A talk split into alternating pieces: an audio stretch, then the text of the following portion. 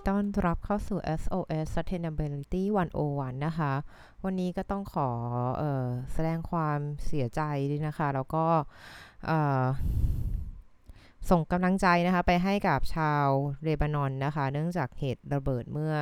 คืนนะคะ ในตามเวลาไทยนะคะ ที่ก็ฆ่าชีวิตของผู้คนไป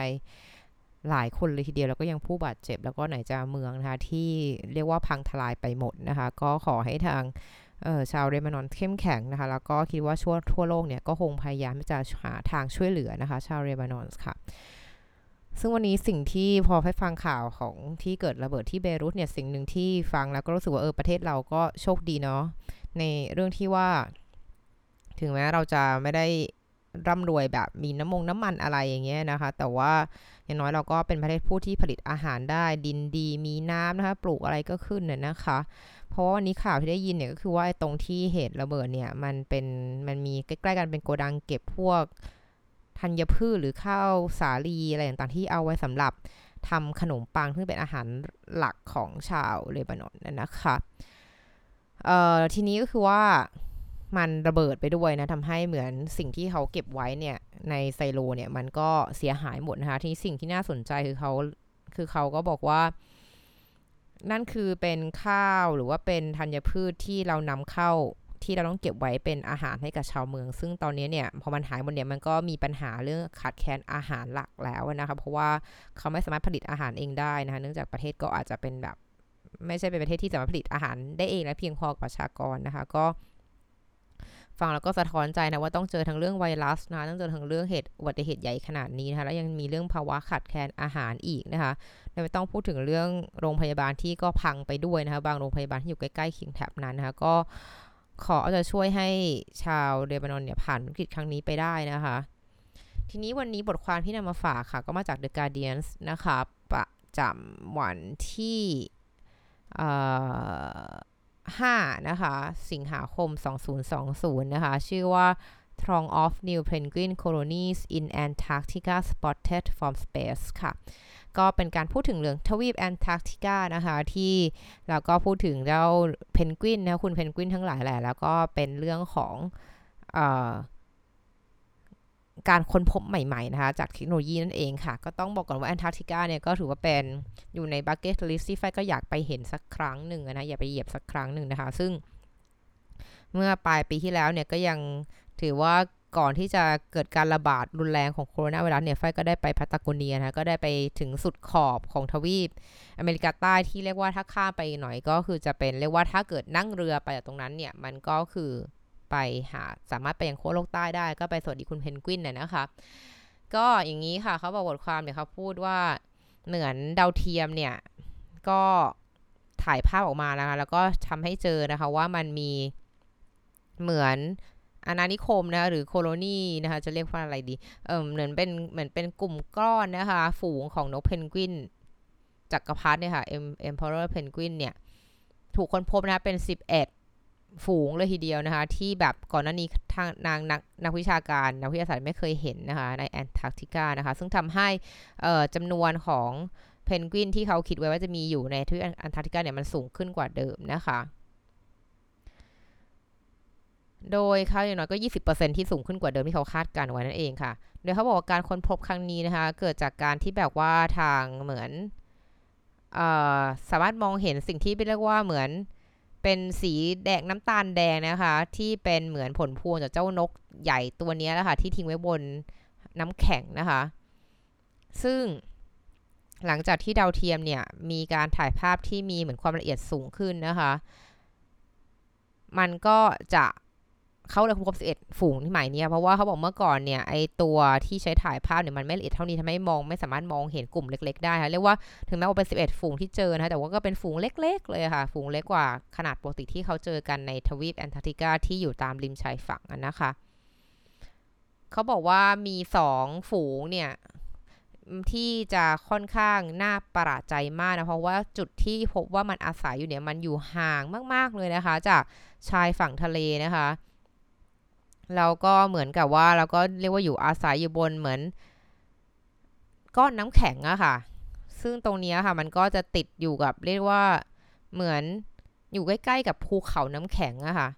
คือคือคือเรียกได้ว่าเหมือนกับว่ามันไม่ใช่ที่อยู่ปกติของนกเพนกวินจักรพรรดินั่นเองเขาเรียกว่ามันอยู่ห่างจากชายฝั่งเยอะมากๆเลยนะคะ ซึ่งอันนี้ก็เป็นการค้นพบใหม่ค่ะ คือเขาก็บอกว่าฝูงเนี้ยก็น่าจะมีประมาณสักร้อยกว่าตัวนะคะ แล้วก็ซึ่งก็ถือว่าเป็นขนาดที่เล็กกว่าปกตินะคะ ทีนี้ค่ะเขาก็บอกต่อนะคะว่าบางท่านจะไม่ทราบนะคะ ว่าจริงแล้วนกเพนกวินจักรพรรดิเนี่ยเป็นเพนกวินชนิดเดียวนะคะ ที่เรียกว่าออกลูกออกหลานหรือสืบพันธุ์หรือเลี้ยงลูกอ่อนเนี่ยนะคะ บนเหมือนน้ำแข็งที่อยู่ในทะเลค่ะมากกว่าที่อยู่บนเรียกว่าคือจะอาศัยอยู่บนก้อนน้ำแข็งที่ลอยอยู่ในทะเล มากกว่าจะอยู่ที่เป็นผืนแผ่นดินที่มีหิมะปกคลุมแล้วกันนะคือ ไฟเข้าใจว่าทวีปแอนตาร์กติกาเนี่ย ตรงไหนมันก็มีแต่หิมะค่ะทำให้บางทีจะแบบแยกยากว่าอันไหนคือแผ่นดินแผ่นดินจริง ๆ หรืออันไหนที่เป็นแบบก้อนน้ำแข็งที่มันลอยอยู่อะไรอย่างเงี้ยค่ะ แต่ว่าน้องเพนกวินจักรพรรดิเนี่ยมันจะอาศัยหรือว่ามันจะสืบพันธุ์นะคะ อยู่บนน้ำแข็งนะคะ ซึ่งตรงนี้ที่นำเรื่องนี้มาเล่าเพราะว่ามันมันทำให้ เนื่องจากว่ามันอาศัยบนน้ำแข็ง หรือมันสืบพันธุ์เลี้ยงลูกบนน้ำแข็งเนี่ย เรียกว่าภัยคุกคามจาก โลกร้อนเนี่ยมันคือเรียกว่ามีผลโดยตรงเลยนะคะ ต่อความอยู่รอดนะคะ ของเจ้าสัตว์น่ารักชนิดนี้นะคะ โดยเขาบอกว่า เรียกว่าฝูงที่เขาเจอทั้งหมดเนี้ยมันมันอยู่ในพื้นที่ที่ ที่มีความเสี่ยงสูงมากนะคะ ที่ว่าถ้าหากเมื่อไหร่ก็ตามที่โลกมันร้อนขึ้นเรื่อยๆเนี่ยมันจะเหมือนกับนกคานารีที่อาศัยอยู่ในเหมืองถ่านหินนะคะ เพราะว่าเหมือนเพราะว่าเนี่ยมันก็เหมือนกับว่าโลกมันร้อนขึ้นเรื่อยๆนะคะทำให้มันส่งผลกระทบต่ออุณหภูมิของแอนตาร์กติกานั่นเองค่ะ อันนี้เขาก็มีคุณ Peter Fretwell นะคะก็เป็นเรียกว่าชาวอังกฤษนะที่เป็นผู้นำการทำวิจัยครั้งนี้นะคะเขาบอกว่าถึงแม้ว่าจะเป็นข่าวดีที่ได้เจอเหมือนฝูงใหม่ๆนะที่เล็กลงนะแต่ว่าก็อยู่ลึกเข้าไปในทวีปนะคะแล้วก็เหมือน เขาบอกว่าทำให้พอเจอฝูงใหม่เนี้ยเขาทำให้ว่าจำนวนประชากรของเจ้าเพนกวินยักษ์ชนิดเนี่ย มันก็มีจำนวนประมาณเหมือนประมาณ 5 0 0แสนตัวนะคะ แล้วเขาก็บอกว่าเออมันก็เป็นเป็นเป็นเป็นขณะที่เป็นข่าวดีก็เป็นข่าวร้ายเหมือนกันเนื่องจากว่ามันเป็นที่แน่ใจได้เลยค่ะว่าปัญหาโลกร้อนเนี่ยมันจะกระทบต่อเศร้าสัตว์มีชีวิตชนิดนี้แน่นอนค่ะว่ามันจะ อาจจะเรียกว่าไม่มีที่อยู่อาศัยก็คล้ายกับมีขั้วโลกค่ะขั้วโลกนะคะ ที่แบบว่าพอน้ำแข็งอะไรมันก็ไม่มีที่จะอยู่อะค่ะเขาบอกว่าในฝูงที่เขาเจอเนี่ยฝูงที่บอกว่าอยู่ห่างจากอืมเรียกว่า อยู่ลึกเข้าไปเลยนะคะเขาบอกว่าอยู่ลึกเข้าไปถึง180กิโลเมตรอะคะ่ะ จากทวีปของแบบของเอ่อแอนตาร์กติกานะคะคือตรงนี้ค่ะเขาบอกว่าเวลาที่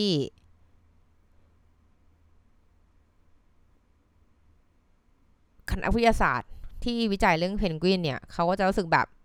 เอ้ยมันอยู่เข้าไปลึกขนาดเลยเหรออะไรอย่างเงี้ยเพราะส่วนใหญ่แล้วทุกอย่างเนี่ยมันควรจะมันก็ตามสิ่งมีชีวิตนะคะว่าสัตว์เนี่ยมันก็ต้องอยู่ใกล้ในแหล่งน้ำเนาะแล้วก็การอยู่ใกล้ทะเลเนี่ยก็ดูจะเป็นแบบตามสัญชาตญาณหรือตักกะง่ายๆนะที่มันควรจะต้องเป็นอย่างนั้นแต่ว่าฝูงเหล่านี้ที่เขาเจอเนี่ยมันมันเหมือนอยู่ลึกเข้าไปเยอะอะค่ะลึกเข้าไปเยอะจนเขาไม่คิดว่ามันจะอยู่อาศัยที่แบบนั้นได้นะคะเขาก็บอกงี้ค่ะว่าเจ้า เนาะตัวทั่วไปแล้วเนี่ยเขาก็เจ้าเพนกวินเนี่ยมันต้องอยู่บนแผ่นน้ำแข็งนะคะ ที่มันค่อนข้างมีเสถียรภาพมั่นคงนะโดยทั่วไปมันก็จะติดเชื่อมติดอยู่กับพื้นที่แล้วค่ะแล้วก็จะต้องใช้เวลาถึง 9 เดือนเลยนะคะ ในการ 9 เดือนถึง 1 ปีนะคะในการเรียกว่าผสมพันธุ์ออกลูกอะไรอย่างเงี้ยนะคะ โดยเขาบอกว่าเนี่ยเมื่อ 30 เมื่อเมื่อสักสิปีก่อนเนี่ยมันจะมีแค่ 30 ฝูงเท่านั้นที่เราที่ที่เขาเจอนะคะ ที่ เพราะว่าสิ่งเหล่านี้เนี่ยที่มันเจอยากเนี่ยเพราะว่าส่วนใหญ่ของมันก็จะอาศัยในพื้นที่ที่แบบห่างไกลนะคะแล้วก็หรือแม้แต่ถึงแม้จะไม่ห่างไกล แต่ว่ามันก็เข้าถึงไม่ได้แล้วกันนะคะ โดยมนุษย์เราเนี่ยคงเข้าถึงไม่ได้เพราะว่าเราก็ไม่ใช่นะ ไม่ใช่เพนกวินเนาะก็คงเดินทางลำบาก แต่ว่าเขาบอกว่าซึ่งไอพื้นที่ที่เจ้าเพนกวินพวกนี้อาศัยอยู่เนี่ยบางครั้งในฤดูในฤดูหนาวเนี่ย มันสามารถติดลบถึงลบ 50 องศาเซลเซียสเลยนะคะ แต่ว่าเมื่อแต่ว่าพอเราเริ่มมีการใช้ดาวเทียมขึ้นมาช่วยเนี่ย โดยมันก็จะสามารถมองเห็นนะคะว่าเเราเนี่ยจะเจอเหมือนสามารถถ่ายภาพเจ้าเพนกวินได้ว่าฝูงมันอยู่ตรงไหนบ้างนะคะ แต่หลังจากที่ดาวเทียมอันใหม่นะที่เป็น Sentinel-2 นะคะ ที่ถูกยิงขึ้นไปในเดือนมิถุนายน 2015 เนี่ย โดยมีเหมือนความละเอียดประมาณ 10 เมตรนะคะของเก่าเนี่ยคือ 30 เมตรนะคะ มันก็จะถ้า 30 เมตร มันก็จะสามารถจับภาพของฝูงใหญ่ๆได้นะ แต่ว่าฝูงเล็กเนี่ยอาจจะหลุดหลุดไปนะคะ แต่ว่าพอเป็นตัวใหม่ที่ยิงเข้าไปออกมา 15 เนี่ย มันก็ทำให้เขาเจอฝูงที่เล็กลงนะคะ ได้มากขึ้นนะคะ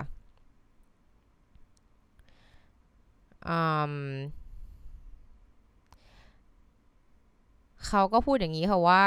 ในขั้นตอนต่อไปนะคะ เขาก็อยากจะเรียกว่า ก็ยังคงต้องใช้ดาวเทียมเนี่ยช่วยในการมอนิเตอร์คอยดูนะคะ เรียกว่าการเคลื่อนที่นะของสัตว์เหล่านี้นะคะแล้วก็เพื่อที่จะนับจำนวนอย่างละเอียดนะว่ามันมีกี่ตัวในแต่ละฝูงนะคะ ซึ่งตอนนี้เขาบอกว่าสิ่งที่ยังนับไม่ได้เพราะว่าตอนนี้มันเป็นช่วงคืนช่วงเดือนมืดเนาะมันบอกว่าตอนนี้เป็นช่วงที่แบบมันมีแต่ความมืดปกคลุมในทวีปแอนตาร์กติกานะดังนั้นเราไม่สามารถจะนับจำนวนได้นะคะ แต่เขาบอกว่าพระอาทิตย์เนี่ยมันจะเริ่มขึ้นนะคะ มาในช่วง ไม่เดือนนี้ตอนปลายเดือนก็จะเป็นเดือนหน้านะคะ ดังนั้นเมื่อตอนนั้นแหละเขาจะเริ่มนับจำนวนเพนกวินอย่างอย่างอย่างละเอียดอีกทีหนึ่งว่ามีทั้งหมดกี่ตัวนะคะ โดยการศึกษาก่อนหน้านี้ของเขาก็บอกนะคะ ว่ามีการคาดการณ์ว่า90%นะคะของฝูงที่เราเจอวันนี้เนี่ยก็เรียกว่ามัน 5 0 0แสนตัวทั้งหมดเนี่ยก็จะ 90%นะคะจะตายนะคะ ภายในเรียกว่าจะจะสูญหายสูญหายสูญพันธุ์ไปภายใน เอ่อสิ้นศตวรรษนี้ค่ะคือเรียกว่า 2,100 แล้วมั้งคะ2,100 อืมถ้าถ้าไม่มีการกระทำอะไรเลยที่จะช่วยในการลด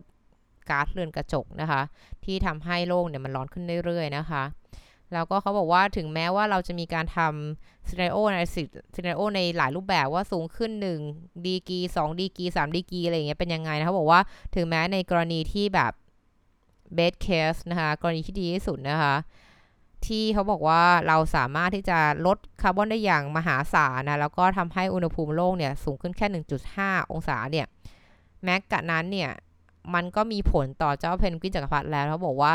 ประชากรมันจะหายไป 30%นะคะถึงแม้ว่านี่นี่คือในแบบกรณีที่ best case แล้วนะคะก็ ก็เป็นอะไรที่แบบน่าเศร้าใจค่ะเพราะว่าฟรารู้สึกว่าถ้ามนุษย์เราจะล้มหายตายจากไป เพราะว่า